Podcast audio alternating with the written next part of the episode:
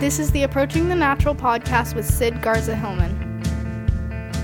Hello, small steppers. As my daughter in that intro just said, uh, this is Sid Garza Hillman. I am the host of this podcast, and by host, I mean, you know, I welcome you into my virtual living room. We're going to have a chat. Let's have a chat. Here's some hors d'oeuvres, uh, nay, appetizers, because, you know, I don't speak French, frankly. And uh, we're going to have a, a little cocktail, maybe, and we're going to talk about stuff every week. I have guests once in a while that I will share the conversation with. Not this week.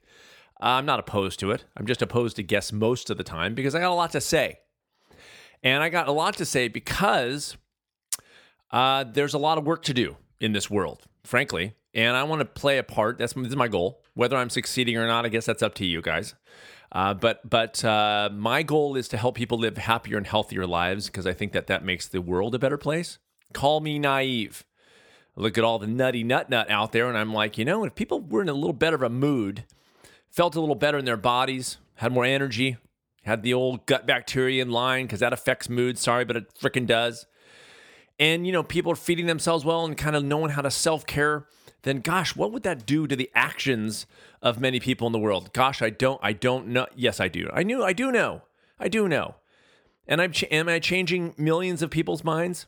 No, maybe eventually and not directly. You know what I'm saying? I'm saying if I change anybody's minds and help people live better in their lives, then everybody they affect is affected by that it's a rollout. It's a it's a you know an exponential effect uh, situation. That's mathematical talk there. I don't want to get too mathematical. Uh, exponential effect situation. I think Einstein coined that. I don't listen. I don't know. Um, I was a philosophy major. I was not a math a math major. In fact, I got through four years of, of UCLA without one single math class. Um, I did pretty well in math in high school, and then so well that I was like, I never want to take a math class ever again.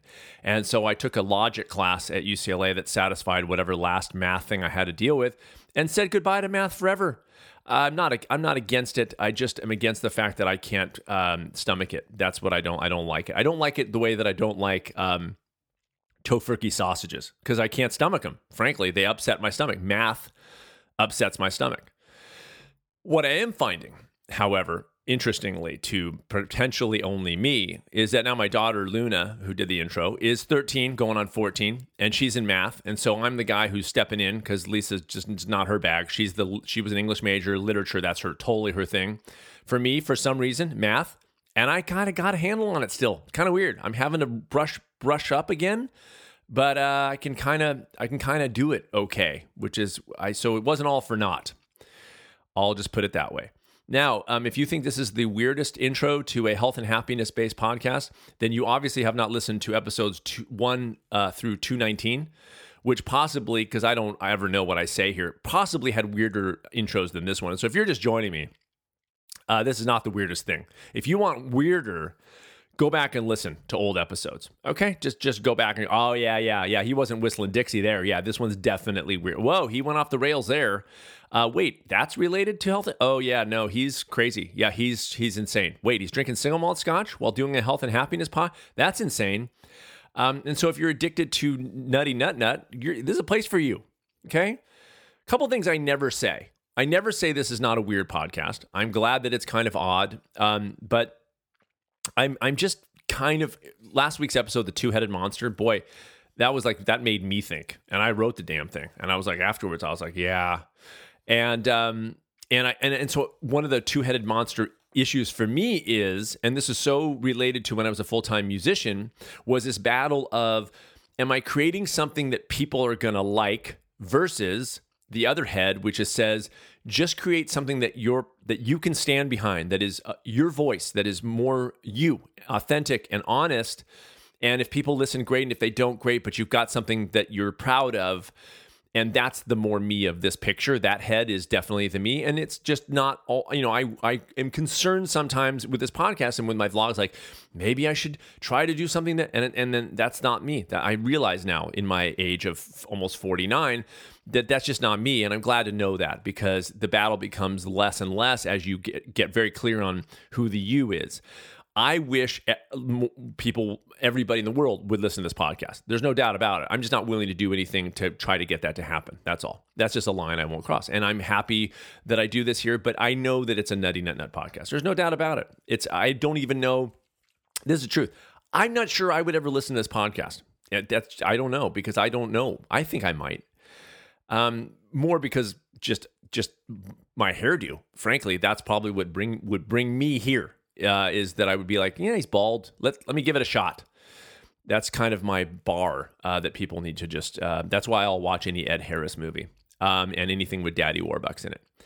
Okay, yeah, this has gone clearly off the rails. What do I do here? I, I help people build a more robust, stronger baseline of existence. And what I mean by that is it's not the the spikes of of a, a specific thing that you try, like a race or a diet or anything like that. This is your everyday. This is this podcast is dedicated to you rising your raising your everyday so that you're because because I believe that it's what you do most of the time that sets your level of health and happiness. And that's where my clearly my whole focus is is how do I do the day to day? How do I help you guys do the day to day better? That's where to me that's where the struggle exists more than in any other area because I think the excitement I talked about this a lot in the um last week actually with the two-headed monster one which is I think the area of something that we get excited about like a diet or you know a training plan where somebody says you're going to get this result in this fixed amount of time that appeals to that excitement and that desire for pleasure I see that that's the easy stuff. To me, that that's the crush. That's the crush phase of a relationship where you're like,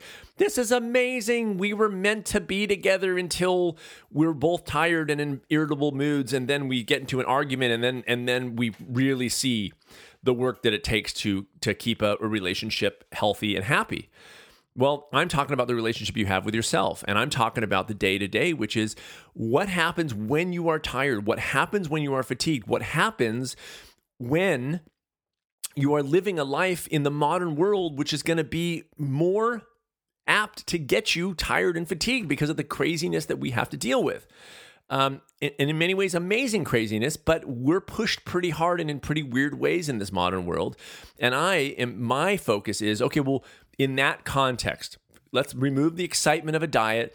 Let's talk about a Tuesday when you get home and you've had a really crap day at work and the one thing that you think will get you through that day is the cheese pizza or whatever other thing and i got no problems with that except whether you regret it afterwards or not.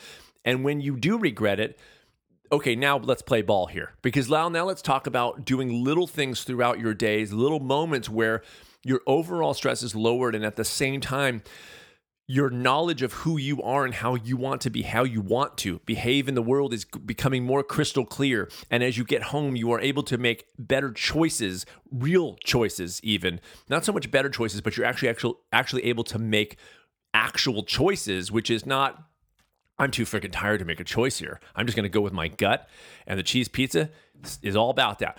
Versus, you know what? I've been eating pretty well. I'm going to have the cheese pizza because I've been eating really well, and I'm not going to sweat it very different ball games. I talk about this a lot. Why? Because this is the stuff. This is the real non-sexy reality of the work that I do and the non-sexy reality of the struggle of most people in the modern world. When we're handed a training plan, it's easy. We do it somebody has done it for us in terms of your plan for the next 21 days. Yes, there's work associated with following a training plan. Of course there is. But man, there's a little bit of okay, I just got to do this to this date. And and that makes it a little easier. What I'm talking about is I just got to do this until I die 50 years from now, and that's a different thing. Very different. Can you see the difference? This is okay, I might do that thing for 21 days, but also there's the next 40 years of 50 years and 60 years and 70 years of my life. And I want to have the best life I can. And within that life, I do want to do cool things like run an ultra marathon or or or take a cooking class series or learn about food even or take an art class. I want to do those things within but I want to make sure that my day-to-day existence that is filled with my relationships with my family and friends and my work professional life and things like I want to make sure that's dialed in too so that it that stuff doesn't become all consuming such that I can't do the other cool stuff. I think we get too consumed with food, too consumed with work in ways that make it uh, it, it's it's prohibitive to us actually doing cool stuff. Uh, I, I don't want anybody ever to be like, I eat so well that I haven't been on a vacation in 10 years. I eat so well that my relationships have failed because all I do is think about food. I eat so well that I'm unhealthy in my body and I don't exercise, but I gosh, I know a lot about food. I really do and it's fantastic that I know so much about food even though uh, my relationships have failed and my work is pretty stressful and I can't focus on anything cuz I'm too freaking over focused on food. Boom, end of scene and moving on. Mm. What I had just then was a sip of my I'm turning the bottle around. Uh, Mendocino Brewing, Eye of the Hawk. They have been a sponsor of my race the last two years, my Mendocino Coast 50K that I direct, and um, and they've and they've sponsored it. I, am not getting any money for mentioning them here, by the way. I just like their beer, um, but I don't know if they're going to sponsor. They changed CEOs, and and the and the guy my contact there, he's like, yeah, the new guy he doesn't know if he wants to go in this direction. I'm like, go in this direction. S- sorry, but it's one of the cooler races in the country, and all I'm asking for is some cases of freaking beer. Uh, but the new CEO, you know, he's got to deal with it. He's got I got to focus. I got to talk about it. Let's meet. Let's have a meeting. Let's have a bunch of meetings about it. Um, am I a little bitter? No, I'm not. Neither is this beer because it's very creamy and lovely. Uh, gosh. Um, what else about this podcast? I want I wanted to mention this, and, and I'll probably start kind of mentioning this um, maybe weekly um, but I was thinking back about when I began this podcast, when I wrote my first book, Approaching the Natural, Health Manifesto. I really did have this one aim, and it's this thing that's been sticking in my craw from day one. And I think it's probably why the philosophy major, the four years of studying philosophy, really did inform not the particulars. I did, it's not like I go, gosh, David Hume made me think about health, you know, freaking protein, whatever. But um, this way of thinking and framing things and what I looked at is I said early on, and when I went back to school to become a certified nutritionist and sort of dove deeper into the client relationship and, and working with private clients, immediately, I mean, so immediately, I had a, a mission that was in my own mind presented to me, which said, I've got to figure out why an environment, in an environment of more knowledge of how to be healthy and happy in theory, self help books, diet books, nutrition books, DVD plans, whatever. Um, more knowledge in the history of mankind. We have more access to knowledge with the internet and everything else. We're succeeding less, not more. And, and, and that is such a weird thing for me because I don't want to dis, discount knowledge because it's it is the it's what we learn at, that allows us to act differently. We learn some new knowledge about food, let's say, and we act differently. And yet, to me, I go, then why are we not all healthy? Why are things not getting better in the health and happiness realm? Why is that? It's not a knowledge issue. And it's so much for me a focus on the balance of knowledge and action that I frankly am wading through myself, but also working through that with, well, now not private clients, but now with, with smallsteppers.com is working directly with people to say, let's figure out how to do this better. Let's figure out each of us individually when for us individually and it changes per person when do we know enough now that we need when do we know enough where we feel like okay i know enough? That that can change. It really can and it can change and it can be different for people individuals. But there is a point at which you kind of go yeah i got this enough based on my goal. Like for i think i mentioned this recently but like i know everything i need to know about ultra marathons and training for an ultra marathon everything i could ever need to know right now I know. And here's why because everything I need to know is serving me fine because I'm not trying to win an ultra marathon, because I'm trying to finish it and recover fast and feel good and, ha- and enjoy the process of training. So, because of those goals I have, I know plenty already. I, I don't need to know. If I read more another book about training an ultra marathon, it's a distraction for me because I got other fish to fry. If that became my number one hobby and I wanted to do it better and go faster, I would study more. Right now, I know everything I need to know. Right now, I know everything I need to know about food. I know way more than that because of the job I do, but for the how I live in my life, I know so much more than I need really need to know about food to live day to day or to feed my family well. I just don't I don't need to, I don't need to read anything for that purpose. For to to talk to people about food, sure, but not for the me to how to live my life right now and my family's life. It's totally unnecessary. So it's that balance that is so fascinating to me, frankly, and also so crucial because I want to be talking to you guys each week about ideas and about again, I think I mentioned in the last couple weeks, but I'll, I'll revisit this because people, I want to remind you what this podcast really, really is. I talked about anemia last week, and so I'll get in, I'll get a little bit into uh, particulars. But the fact of the matter is, I'm not teaching you. I well, here's one. I'm teaching you not how to be healthy, but how to be a healthy eater. And there's a huge difference between those two things. We know how to eat healthy. Most people I talk to know how to eat healthy. Most people I talk to do not know how to be a healthy eater. And the problem with that knowledge, once you know it and don't live it, is that you're living in conflict and you're living in stress. Increased stress because of what you know. That's a bigger problem for me. I'd rather you like sort of didn't know as much as you know because if you're not going to live according to you now knowing this stuff and, and feeling like you want to live that way, then you're in more, in more stress. And then there's the repercussions of increased stress in your life, which is, you know, decreased digestion and a weakened immune system and high blood pressure and high cholesterol and all the fat around the midsection, all these kinds of things that are stress related. Well, ironically, the stress can be from knowing but not acting. How weird. How weird is that? You, I know how to eat healthy. I knew I've just studied and I know everything about every micronutrient that's ever been uh, identified by the human species. But tonight I went through KFC. You know, it's like that's the, the divide there. And again, if you go through KFC and you're like, yep, KFC is for me, and there's no guilt about it, no shame about it, you feel fine about it, that's I'm not walking into that mat. I'm not walking into that that picture. I'm walking into the picture of somebody going, I know this stuff and I know I could do better, and I don't know why I can't. And I'm here to say you absolutely can. It's just let's talk about a different way to do things here. Let's talk about a way that's actually going to serve you long term and make your life better for real, not the BS of a diet that doesn't really teach you how to be a healthy eater. It just teaches you how to eat healthy. It does not give you the tools to be a healthy eater. And it can be about exercise and being a happy person or whatever. Um, there's plenty of books that tell you how to, you know, communicate with your child in an effective manner. But it, there's but it's harder. That's one thing. But the other bigger, way bigger thing is how do you become the parent who can execute those instructions on a regular basis because your overall stress levels are at a level that that is maintainable and doable by you. That's a whole nother ball game, and the ball game that I'm playing. Dig? Okay, good. Um, SidGarzaHillman.com is where you go find out all about me and um, you know whatever all the things that I do and my YouTube videos are actually on that site. Um, that's a one-stop shop, but you can obviously go to YouTube, and I think you should. Uh, I love the word "should" because it implies pressure. Um, but if you might want to wander by YouTube and subscribe to my YouTube channel, that would be awesome. Um, smallsteppers.com is the number one excitement uh, in my life right now. It is um, a way that I make a living, frankly, and I d- wouldn't want anybody to ever sign up to do me a favor.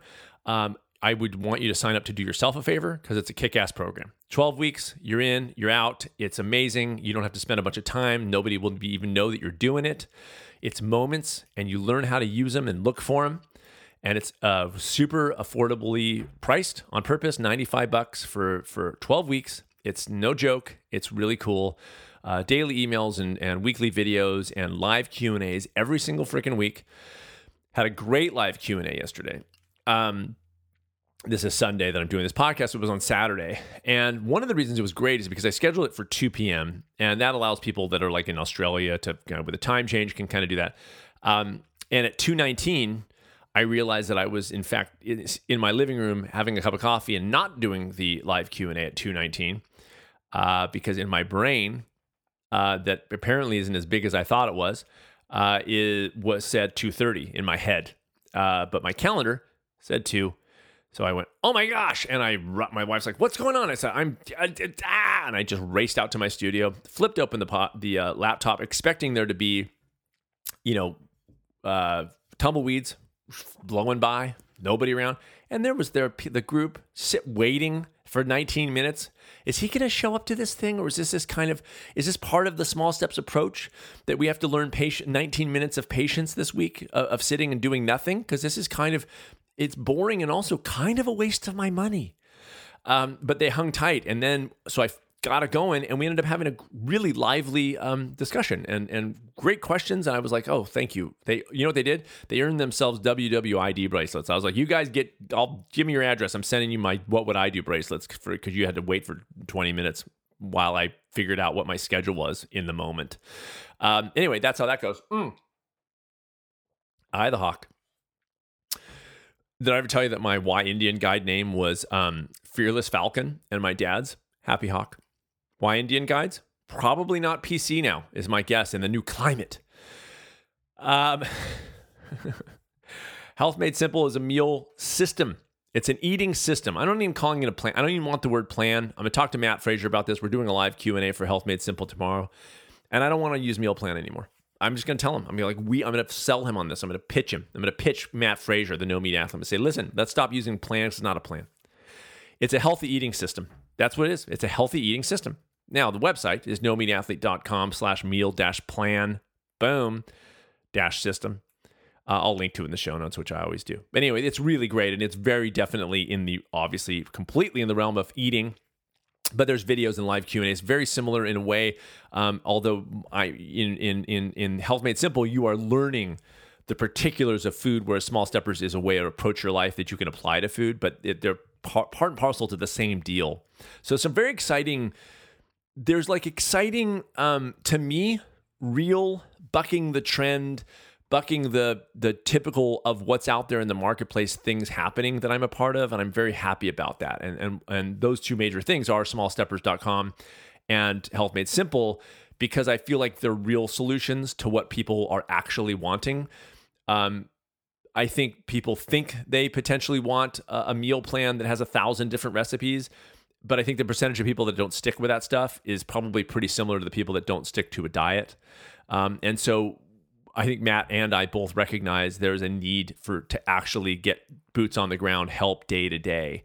Um, Matt was very clear when we launched this thing. Like, if you like a ton of variety and you like doing meal plans every week and you like discovering new recipes, do not waste your money on Health Made Simple because it is completely not for you. We have 85 recipes, and that's it. We have not grown that at all. We have not added recipes from the day one on purpose because there's thousands of recipes and we could we could we could partner with people and get their recipe. We did not want to muddle it. Again it's a it, we we're talking about monday through thursday being busy as hell. How do i do the get in the kitchen and get out and not have a major thing? And how can i have my sunday free where i don't have to cook a bunch of stuff ahead of time or do a bunch of research in cookbooks to to, to plan out my week's meals? People who do that and they love it then fantastic. People who do that and don't love it try Health Made Simple because that's going to cure you of that madness because it's totally unnecessary. It's absolutely unnecessary to eat healthy. Uh, and do that to eat healthy because I don't do it. A ton of people do not do that and eat extremely healthy. It, you do not have to spend any more time in the kitchen. That's a complete myth. Is cooking at home better? Of course it is. Do you have to do fancy recipes? Of course you do not. Okay? You really, really don't. Okay. Um, my books, buy them. I, I would but I already bought them. I already wrote them, and then I had to buy them. I just kidding. I didn't buy them. I was the publisher was nice enough to give me some of copies of my own book, which I thought that was really nice. Approaching the Natural Health Manifesto and my new one on healthy families, raising healthy parents, small steps, less stress, and a thriving family. I'm to beg for one second, so just bear with me. If you've read the book and you dig it, can you throw me a review on Amazon? I only have three, and it's been selling pretty well, so I know lots of people have the book. If you could throw me down a few lines on Amazon I think it's a good book. I think it's very helpful for people that are parents or parents to be. And I think it's a good message to go out there. And so re- your reviews uh, will help that book in its standing. And it's, you know, people will browse it and go, hey, people liked it. I'll get it too and give it a shot. So, you know, if you don't mind wandering by Amazon and throwing down a review anywhere would be great. Okay, dig. Great. Okay, good. Um, lastly, I work at the Stanford Inn. I run their wellness center. Yay! They're not they don't sponsor this podcast, Jeff and Joan, but they helped me launch it. There's no doubt about that. Bought me the damn computer. And I even think I charged the microphone and told Jeff afterwards. I was like, "Yeah, you just bought me a microphone." He looked looked up and said, "Can you just get me a cup of coffee and shut shut up for a second? Because what do I care about a microphone?" It, it was something like that. I'm paraphrasing. Um, quick, quick announcements of where I'm going to be next week. I'm going to be in at Sanctuary Bistro in Berkeley, December 10th, uh, 2017. These are all, and then no, not all, because now I'm going into 2018, which is Healthy World, World Sedona. Uh, Nashville Veg Fest, April 7th. Wilmington, North Carolina is 100% confirmed. Yay! April 14th. So Nashville on April 7th. I'm going to fly from Nashville to North Carolina, probably fly into Raleigh, get into rent a car, drive out to see Matt Frazier and Doug Hay, hang out with them for a few days, then drive to Wilmington in North Carolina for April 14th Veg Fest, speak there, get in a plane, and fly home. Then fly back to um, New York City on May 19th or the 18th probably and speak at the NYC Veg Food Fest in Manhattan. One of my favorites. I've spoken in the last three years. It is a just crazy, amazing, like you hit the ground running and there's just thousands thou- i mean i think i had seven or eight thousand people last year. It was just just a madhouse in a good way. Mm. um yeah. What else can i oh okay. So i mentioned last week that i was thinking about toying around with the idea of signing up for one of those Tough Mudder slash spartan thingamajigs so if any of you were interested in that i ended up deciding I had to weigh a bunch of stuff, and so I ended up deciding that I was nah, did it. I did it. Yes, I did. March 24th, Diablo Grande, uh, which means I think the big Diablo. I again, I don't have a dictionary in front of me or a Pictionary, uh, but it's in near San Jose. It's a, I think it's a 10 mile Spartan race. March 24th. If you haven't signed up for it and you do those kinds of things and you know that I'm going to be there and you want to say hi, do that because I'll need a little uh, little good job Sid, frankly, because I this is talk about fish out of water. Definitely not something I've ever done. Not something I've ever done. Um, March 24th, Diablo Grande Spartan Spartan race. And there's a bunch of obstacles and there's stuff that I now I'm working on the TRX, like I said. Um, and so it's exciting. I'm looking forward to it. And I'm also like, I again, coming back to the, I'm, I'm still in the mode of the fa- healthy families book, but I like that my kids are seeing me still at almost, I'm going to call myself 49 now because in a matter of 17 days, I'll be 49. Um, then I'm trying new things. I'm doing new, new things I've never done and things that are active and, and mobile. It's the little things, you know, like I like, I like to say, I like that I can move still. And, and that's, I, I know that that's like, well, yeah, but if I can get happy about the fact that I can move still, doesn't I mean really right? Kind of cool, right? Don't need much more. And can I move? Great, that's good. I'm happy for the year.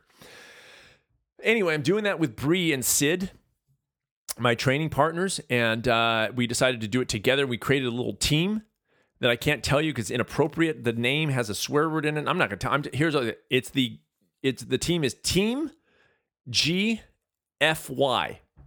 Is that right? Yeah, Team GFY. That's the reason is because they say if you do a team, then you can start at the same time. And we wanted to start at the same time. We didn't want to do like different heats because we want to do it together. See, that's more fun. So we we created just off on the fly. I came up with the name Team GFY. It's sort of an inside joke, but I'm not gonna I'm not gonna share it here because I don't swear on the podcast. Frankly, mm. people have sworn on this podcast. You know that, right? And it wasn't like a thing where I was like, I am not going to swear on this pod, but I, it just has shaken out that way, and I don't know why, and I don't care. It's not like I don't I don't swear. I do on occasion, um, and but but but it just kind of shook out that way. I don't know even why I'm bringing it up. Okay, so back to this. One of the questions I got in Small Steppers I want to share with you guys because sometimes if it's a it's a it's a thing relevant to where I'm at in the podcast, I will bridge it over to here so we can talk about it, and it's related to something that I brought up I mean, I think a couple, two or three episodes ago. So it was very timely. And it's this thing of like, you know, I ask people to focus on their most of the time because I, again, truly believe that is what sets your health and happiness is what you do most of the time, period. Not a one off. It's just, it's the, your day to day. And that's where I'm living in the day to day. Okay.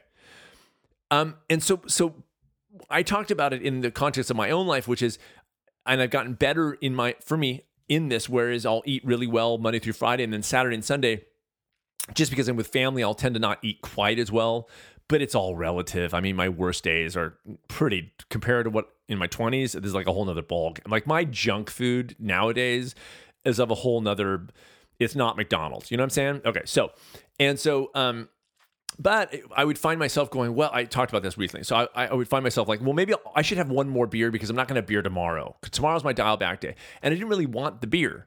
It's just that I was like, oh, I better. And so this person asked a similar question, which is that they asked, um, how do I know if if I'm just eating less than health they used food for this example so just bear with me but how do i know if i'm just using if i'm eating less than healthy food just as an it, how am I know if I'm using the mot as an excuse to just eat unhealthy food? In other words, am I do I really want healthy food, not healthy food right now, or am I saying I'm using my the fact that I eat well most of the time as an excuse to just sort of do this on purpose, but I don't really want it. And it's a complicated question, and this is why I keep coming here every week because there, it, this process is nuanced. I, I just said to the live Q and A, I can teach people my basic approach in an hour.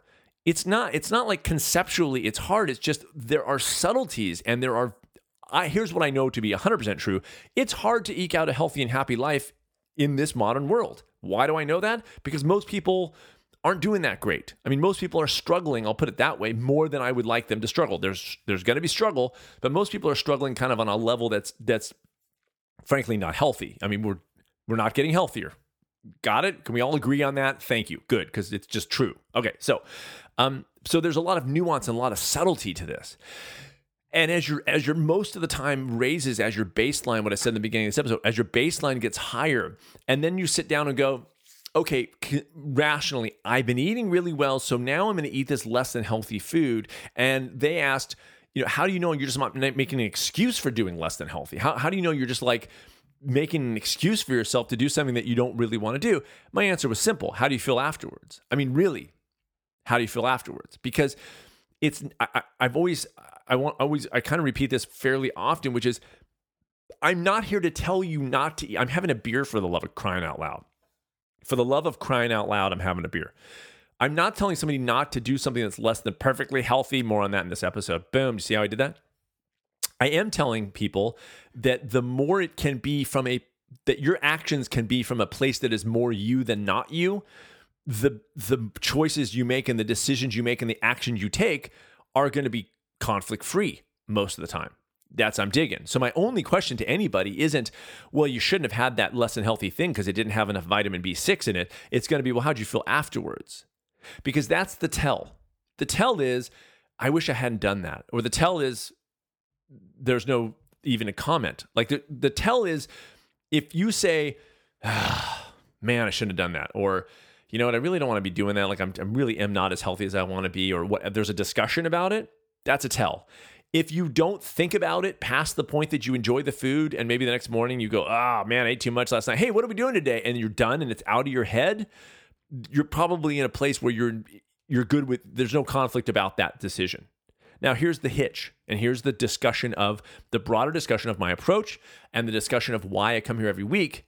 Because this process that I talk about, my unique brand of small steps, this approach to your life, is about how to get very good at knowing how you feel afterwards. And that's the this is the subtlety that I just talked about and the nuance of this. This is about and also what I mentioned last week with a two-headed monster because in our heads we can say, "Yes, I'm fine with it.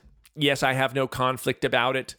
When we actually do. And there's a lot that we can tell ourselves and convince ourselves is okay when we deep down know it's not. And this process, this small steps approach gets you very good at at knowing the truth about how you feel about something. Isn't that a weird thing? We can justify a whole bunch. We, we're very good at justing. Well, I can do this, and so I did that, and there I can do this. And, and if we do something wrong, we justify. We can justify. We can make it right in our heads. We're very, very adept as a species of making our things right. We can. We can. It's hard for us to look at things objectively and say that was wrong that was I just I made a mistake. Period. It just it just was or I should I did I didn't actually didn't want to eat that thing. That's a that's not a learn it today, act on it tomorrow. That's a getting used to understanding what it's like to live more on your terms and being more honest and being okay with your own I'm going to put air quotes that you can't see because I'm on a podcast and I always forget. But failure that we're okay with our own failure. It's not really failure to me, it's just knowledge, but that we're okay with this acknowledgement that there's a that we did something that was in conflict with who we are, that we did, we made a mistake. It's a it's hard for everybody. I mean, me like a billion times. It's so hard for me to admit making a mistake or to do something and go, yeah, I didn't really want to do it. It's much easier to say, yes, it was fine. I told, I'm absolutely fine with it. I was completely fine with it. Yeah, no, it's absolutely fine with it. Um, I think I talked recently about somebody who was like, yeah, I just, I never have any problem with that. I never, it's like, yeah, I've never met anybody who actually that's true. And usually if you are lying to yourself, frankly, um, it's coming out in some way. You know, it's coming out in your level of health and happiness overall. Maybe not in that moment. It sounds really good. What you say, the words you say sound fantastic. But then there's reality. And Small Steppers is about acknowledging that reality. Small Steppers is about understanding that sometimes reality is different than the words we tell ourselves in our heads. And this process is getting very good at being aware of actually how you feel after you do something. And therefore, when you know it, it's not it, it, either going to be an excuse or not, but you're going to know it. And most of the time, it's not going to be an excuse. Most of the time, you're going to be like, yeah, I ate that thing and I'm totally cool. Or I didn't really actually want that thing. And that's been, you know, a tough pill. These are all tough pills to swallow. But for me, it was like, you know, and it helps me to like talk to Lisa about it.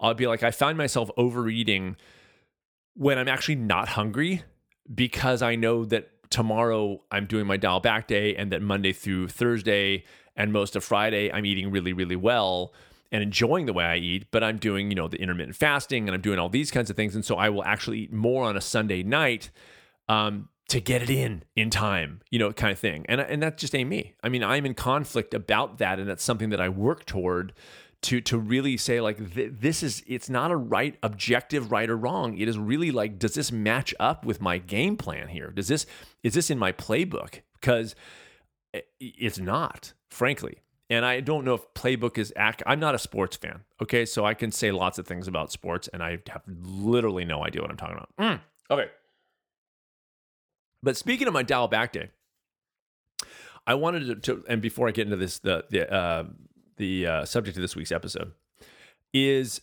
what I call feeling habit. Feeling habit. Because I was trying to I was trying to categorize or at least um, frame this feeling of people often go, I'm starving. I'm me too. Like, oh, I'm so hungry right now.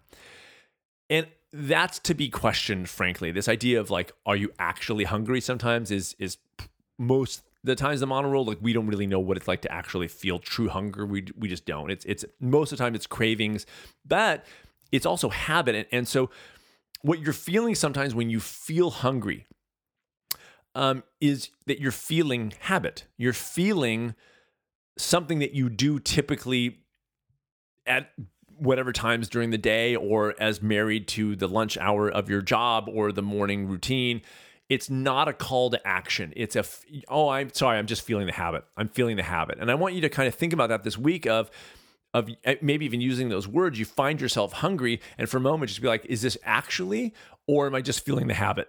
am I feeling habit right now? Because most of the time it is. And here, here's, here's the case in point when I got to the point in my dial back day, and again, hashtag dial back day, but I've been doing this for years. So anybody listening to this who just joined this podcast today, don't make a mountain out of a molehill here.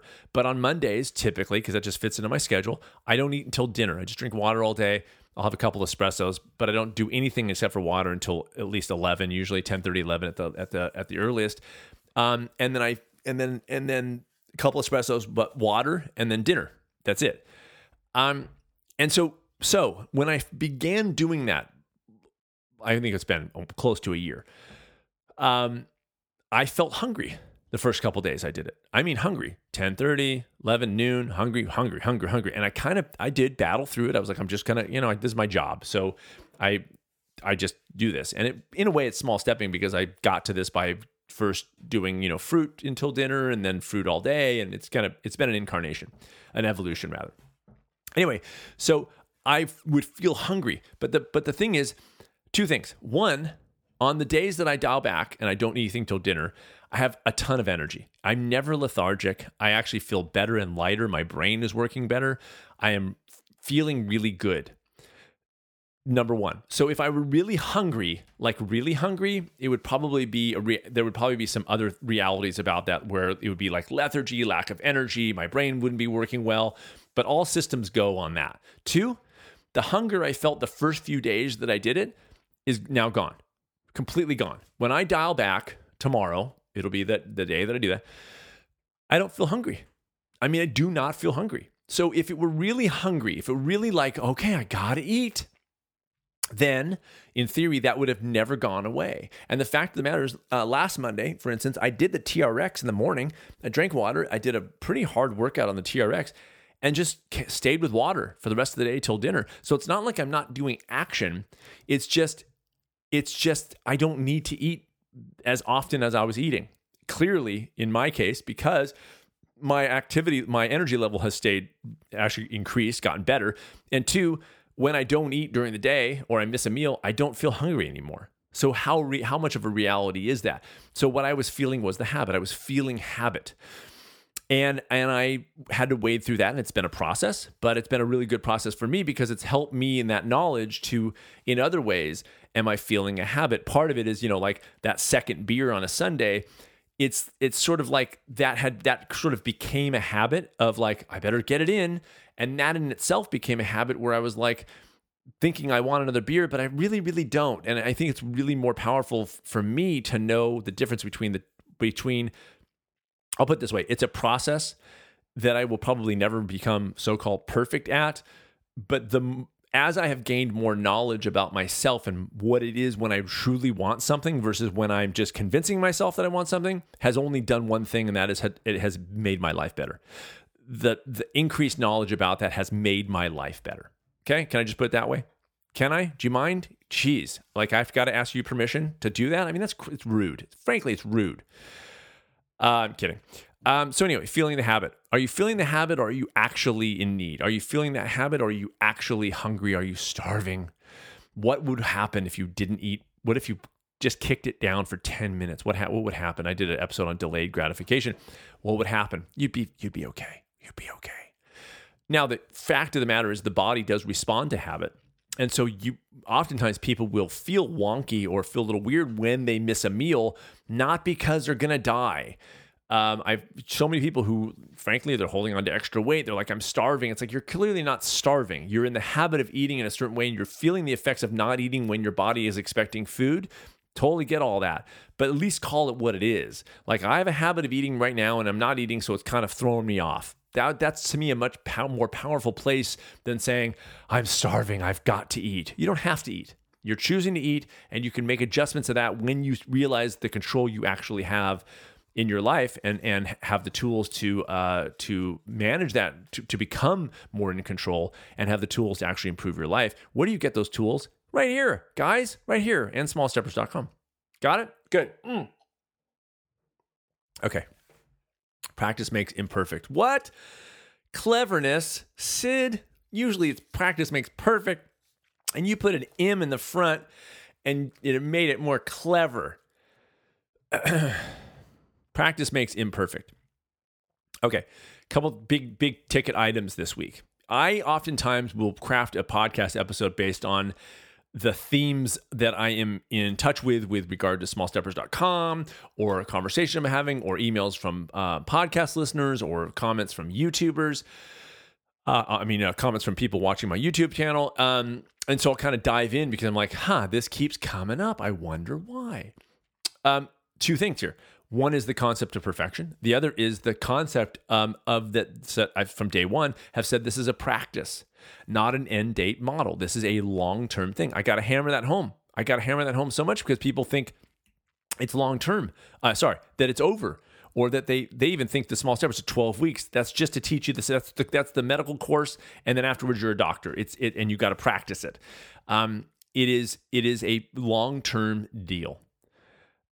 But the whole idea of practice makes imperfect. This week, I want to talk about this idea that as you continue a practice or develop and maintain a practice of small stepping, meaning clear on who you are, playing the me, not me game, maintaining a physical steps list, not a BS. Oh, yeah, no, I've got steps on my list. Where is it? Oh, well, I mean, I just kind of know. No, no, no, no, no, no, no. Maintain a steps list or not, or not, but not middle ground, not middle ground. Well, you could do middle ground. It's just not my not my approach. That's all. Don't be like Sid thing didn't really work because I didn't. I just couldn't keep. I just didn't work for me. Would you have a physical steps list? Well, no. Well, then you weren't doing my my approach. That's all. Cool, great. But I mean, don't you know? Don't don't go there. Practice makes imperfect is this idea of this. taking it's the broad view of our lives. And what this means is small steppers, the actions that we take, the actions that we do are always in the context of our entire lives. We we we are very adept and get better each day with the practice that we how we live our lives at not putting too many eggs in any one basket in terms of just the day-to-day stuff. Okay, just the day-to-day, like getting through the day kind of stuff. Okay, so broad view kind of stuff. One one of the benefits of this is that we have a a healthy relationship, we develop a healthy relationship, put it that way, with certain realities. One reality we, we, we develop a healthy relationship with is our own imperfection. Should I say that again? We develop a healthy relationship with the knowledge that we are imperfect and how frickin' unperfect we are. On the other side of that, nay, in contrast, if we focus too much on one area in a weird, kind of screwed up, kind of not going to make us healthier and happier way, this increased and intense focus on just one area in the health and happiness realm, let's say food, because that's where it's happening most often, it affords us, in a weird way, the ability to attempt perfection. When we focus too much on food and we make our lives about food, we, we this this switch gets that's this this switch gets flipped and all of a sudden we go okay i can i can attain perfection in this area. I can attain perfection in the food area because i'm thinking about food so much and i'm learning about food so much and i'm going to lectures about food so much and i'm and i'm measuring counting and weighing so much and i'm reading all the labels so much and i'm doing all these things some of those things are good i'm not saying that i'm just saying the level at which we do them when we when we when we sort of put blinders on to the other parts of our lives that affords us the ability to attempt perfection, but not in our lives, only in that one area. And at the expense of our lives. That's an argument I make. Okay. Every time I have ever seen somebody walk in to the Stanford Inn or work with me who is super knowledgeable about food, food, food, food, food, they ain't living well. I, er, 100% of times, you guys, I'm not kidding. 100% of times. Most of the time when I talk to people, I'm like, you know enough and you're thinking about food too much. And sometimes I take it one step further and I go, it seems like you want to be thinking about food a little bit less. And they go, oh my God, so much. Or their spouse goes, totally. And then I know that they have crossed the line in terms of their own living their own lives and, and being in control of their own lives, that they have crossed a line there. And they are now attempting perfection in one area at the expense of their lives. And here's the rub there ain't no perfect in any one area. There really, really isn't. It's like saying the kidneys are isolated from every other, every other organ in our bodies because they do this thing. And that's just, and if I make sure my kidneys are healthy, then I don't have to worry about any other parts of my life or my body. Is crazy. Everything is linked up. Your job is connected to your family, is connected to the exercise you do, is connected to the food that you eat, is connected to the art that you create. It is all connected. And so to try to parse out and, and take a scalpel and cut out healthy eating and be f- hyper focused on that and say, I'm going to try to achieve the healthiest, most perfect diet I can. I've never seen that succeed. I have never, and I've been doing this a while now, but not the longest of anybody. But in my years of doing this. I have never seen anybody succeed at this. Furthermore, this approach to your life of scalpeling, I'm just going to remove thing and put all my attention here, is often a, dis- a distraction. It is often a distraction, and this comes back to the feeling habit. This this idea of of um of of sorry, not feeling habit, but but getting to sorry the small steppers ability to get to know how you feel about things, this kind of comes to that. That is getting more honest because sometimes when you are hyper focused in one area, it's a distraction.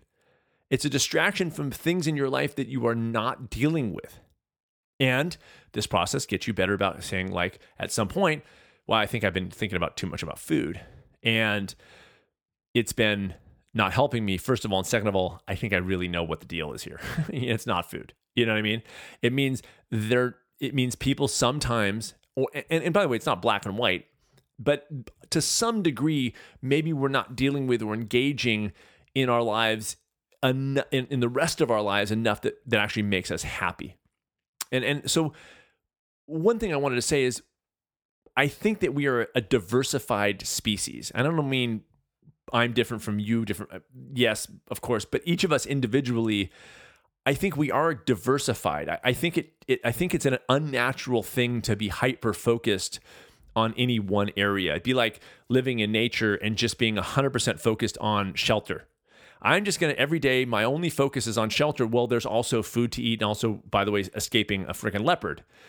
It, it does, it, we have to be managing the, whatever it is in our lives that we need to manage. We have to pay attention to multiple things.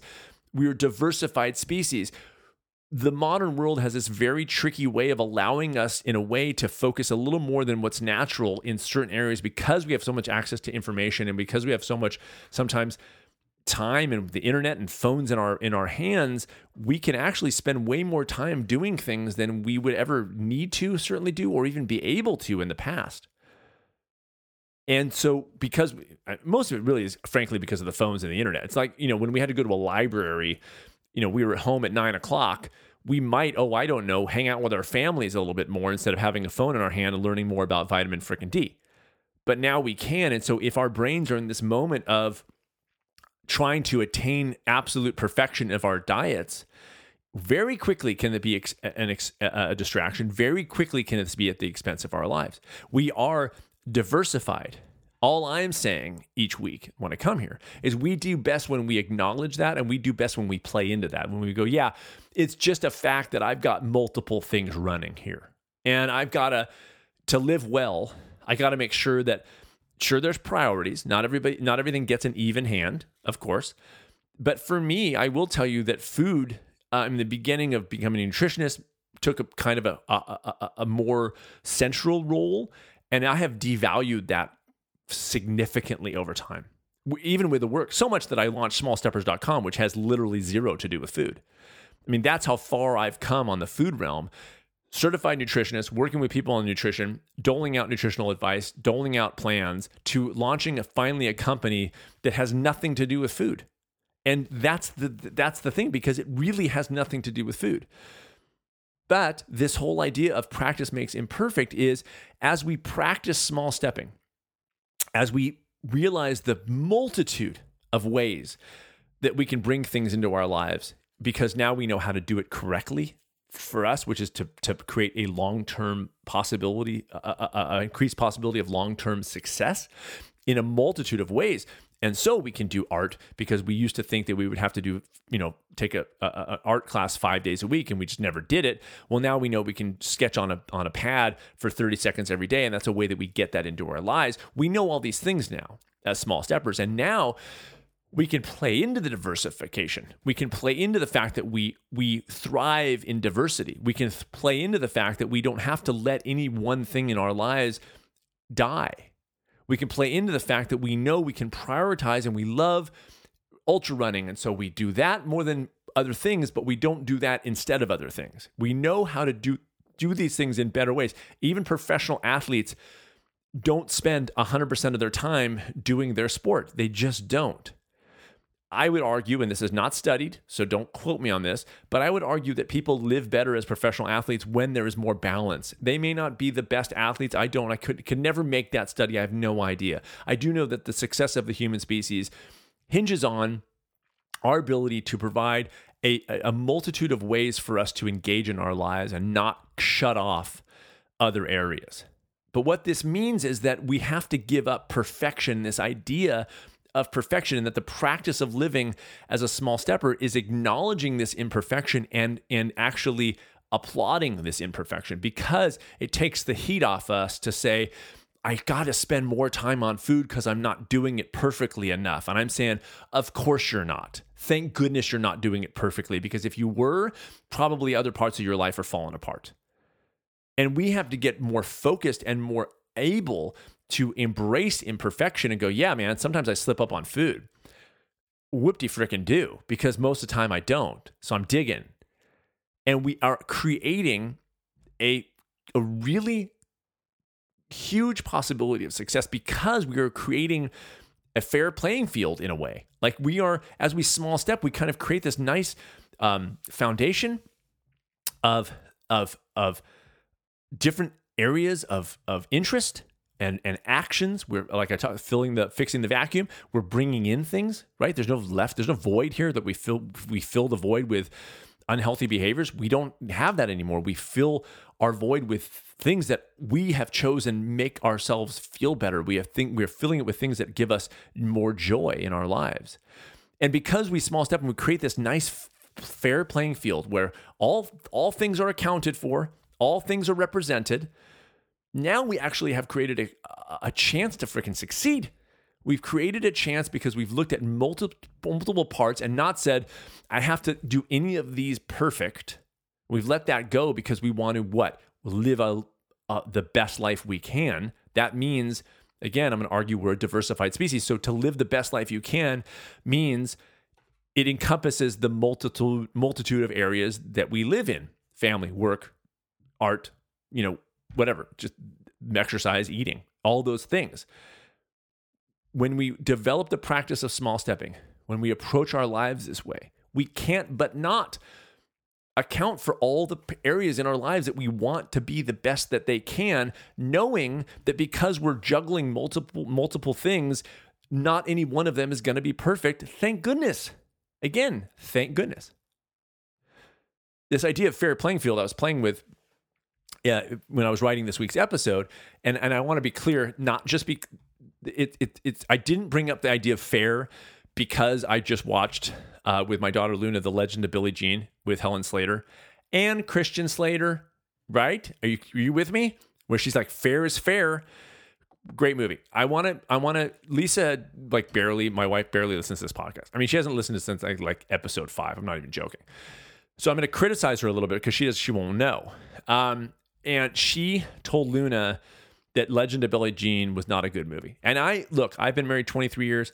It's hard for me to hear that stuff because I start questioning the marriage as a whole when somebody is dissing the Legend of Billie Jean. I, I take that to the mat a little bit. I'm like, what did I make a bad decision 23 years ago? Like I don't know. There's so many, so much good, good in her but again, I feel like I'm focusing on that one area and trying to make her her knowledge of 80s films perfect. So I have to I have to back out and go, there's enough good about Lisa that I can't let that thing derail our marriage. But I was proven right. Luna really liked it. It's a fantastic movie. But fair is fair. And this concept of fairness really did feed into this week's episode and say, are we creating a, a playing field that is in a way fair that allows us an actual chance. And it, and it I think that we tip the scales in, in, in ways that are that that remove that fairness for us. I, it's like, are we being fair to ourselves here? Are we being fair to ourselves by learning everything that you could ever know about food? Is that fair to ourselves? And I don't think that it is. This is to me, it's about awareness, not criticism. This isn't about um, you know, again, like not doing something or it's bad to do something. This is just a, an awareness of what is really at play here, which is not one thing. And we are so reductive in the way that we think. We're so partitioned in the way that we do everything. We have exercise from this time to this time and food and eating here and we have this and everything is partitioned because in large part that's the way of the world and we have a job and we have schedules and we have to show up on time and do this thing till this time and then this thing from this time. And so there's realities about that. I have to pick my kids at a certain time every day and, and, and take them to school at a certain time. Fine. But that doesn't mean that has to dictate how i live my life and, and the areas that i look into my life and that certainly does not dictate how I can grab moments, even within the context of a regimented, time dependent schedule. And I can kind of back out of that and say, you know, yeah, I got all that, but in that framework, I'm grabbing moments that are in a way random. And my awareness of my life is in a way random and it's not scheduled. And because it's it's a practice of imperfection, where I'm understanding the battles that ensue in trying to live a healthy life. I respect the struggle and work that it takes to build a healthy and happy life. And therefore, I'm going to remove the, the pressure of somehow chasing perfection. Because again, I think the only area that you could ever chase it in would be one area. And, and therefore, you're going to fail. It, I'm just going to be very frank about that. If you are trying to chase perfection, it's probably going to be in one area and I even don't even know if you said I want to live the perfect life. To me, that embodies doing things, certain things less than perfectly. Because to me, because a human being is so diversified, because we do so many things and have our hands in so many things, we simply cannot be perfect at all the individual things that we do. And we do better when we allow ourselves to back out of perfection and develop a practice where we are attending in different amounts, but we're attending to all the areas of our lives that are important to us and knowing the things that aren't important to us and letting those things go, like knowing too much about food and saying, I'm letting that go because it is making the rest of my life suffer. And ultimately, at the end of the day, I'll remind you again all this talk, 220 episodes, and all the other content out there, and all the top 10 lists, and all the DVD plans, and all the diet books, and all the cookbooks, they're there because we are all chasing a life that is one that we want to live and be happy and proud of and feel vibrant within and do things and be with family and all the things that are that make up our lives we want those to be as as good as we can have them without worrying if they're perfect or not in any one way and not as trying to spend any moment of time assessing some level of perfection. Am i eating the perfect diet or not? Again waste of time probably a distraction from something that you re- would actually rather be doing or rather I'll put it this way probably a distraction from something you're not doing that you that you really want to be doing. And you've convinced yourself that I just I, I would do that but I've got to learn a little bit more about food. And all of a sudden man you're you're you're you're rolling down a road that's not going to deliver you what all this content in the world is directly or indirectly trying to deliver you which is a healthy and happy life a life, a, a, talk about a fair playing field, a playing field that within which you can succeed if you choose to. But we oftentimes set ourselves up not for success. We set ourselves up for failure by being too hyper focused on perfection in any one area, by being too crazy in our lives to to to really understand that we we got to take the heat off of the weight off of our shoulders so we actually can dive into our lives in a way that is it ups our chances of succeeding. And that is the ballgame here. Practice makes imperfect. The more you practice being a small stepper, the more you understand this approach, the more you understand the concepts of, of a most of the time and how, and how success can be backing off a step, uh, decreasing a step, then the ideas of perfection are irrelevant to you. And you and I want to be I'll say this one more time. This isn't about doing all the things in your life equally. There are certain things that take priority over other things. That's a reality. And those things change for per person. And I'm not here to tell you what to make priority in your life. I'm here to teach you the tools to allow you to make the decision of what is priority. And I'm guessing, and I'm telling you from my experience, nobody I've ever worked with or dealt with who has made food a priority in their lives wants it to be and is doing well because of that. Never seen it, Never seen, and I don't expect to. Never seen it, and I don't expect to. I don't expect somebody to walk in the door and say, All I do is think about food all day, and I'm way better for it. I've never seen it, and I don't expect to. Dig?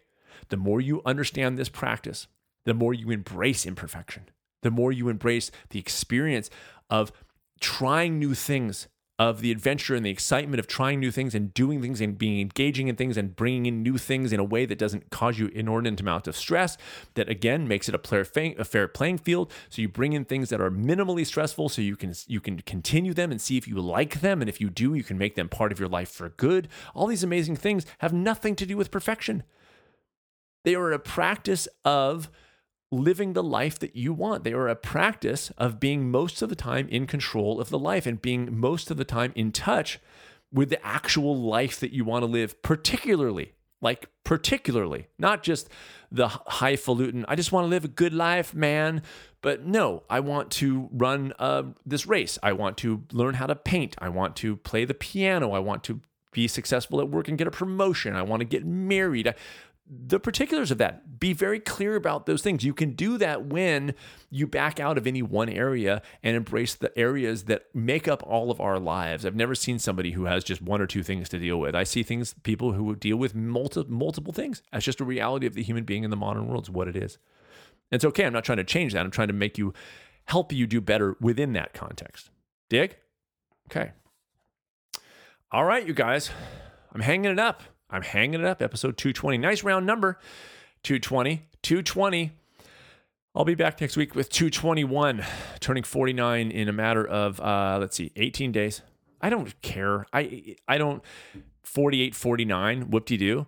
Did I tell you guys what I want to do for my 50th? I'm already thinking ahead. I want to, I, this is the first time I'm announcing this, and I don't even know if the band has any desire to do this at all. But I kind of have a dream of putting the band back together for one show in Los Angeles for my 50th birthday. That's my idea. And I'm thinking about it now because it could be like a thing in the making of like getting the guy, convincing the guys to do this. They're, all still down in LA, but I just want to call them be like, coming down, we're going to rehearse for three days and play a show that's just just the birthday present for me. That's what I want to do. So we'll see how if that uh, if that rolls. But anyway, with that, I will leave you with a, a song uh, that I wrote and enjoy it. And email me podcast at sidgarzahillman.com if you have any questions or comments. I love to hear them. Again, uh, thank you to everybody who supports this podcast in whatever way you do. It makes a big difference. And I'm not joking, like a real difference. When you donate to the podcast by going to sidgarzahillman.com, when you order some stuff, uh, podcast related merchandise, the t shirts and the mugs and the WWID bracelets, when you do reviews on Amazon or wherever, when you um, review the podcast itself. It's all cool stuff that helps you stay engaged in this process and helps me continue to come back here every week to do what I do and hopefully help you do what you do. Dig? All right, you guys. I'll be back next week. And in the meantime, all right? Yes? Good. You agree ahead of time before I before you even know what I'm going to ask you to do? Good. You agree? Okay, good. Be well.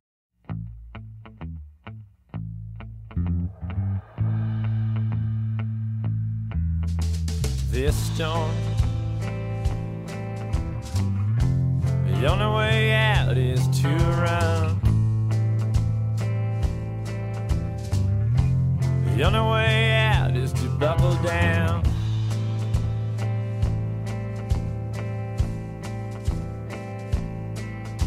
This storm.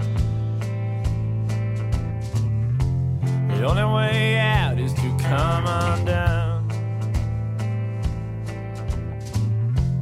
The only way out is to watch it. Pass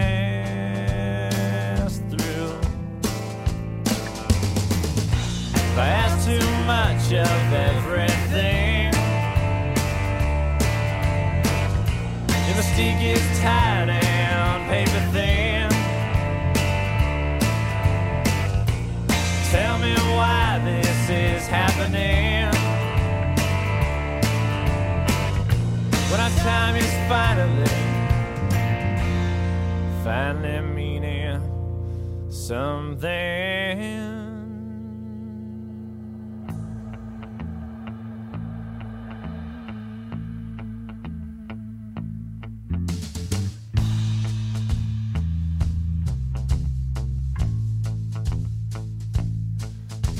This way. Way you shut down, it makes me scream. Your silence is um, unsettling.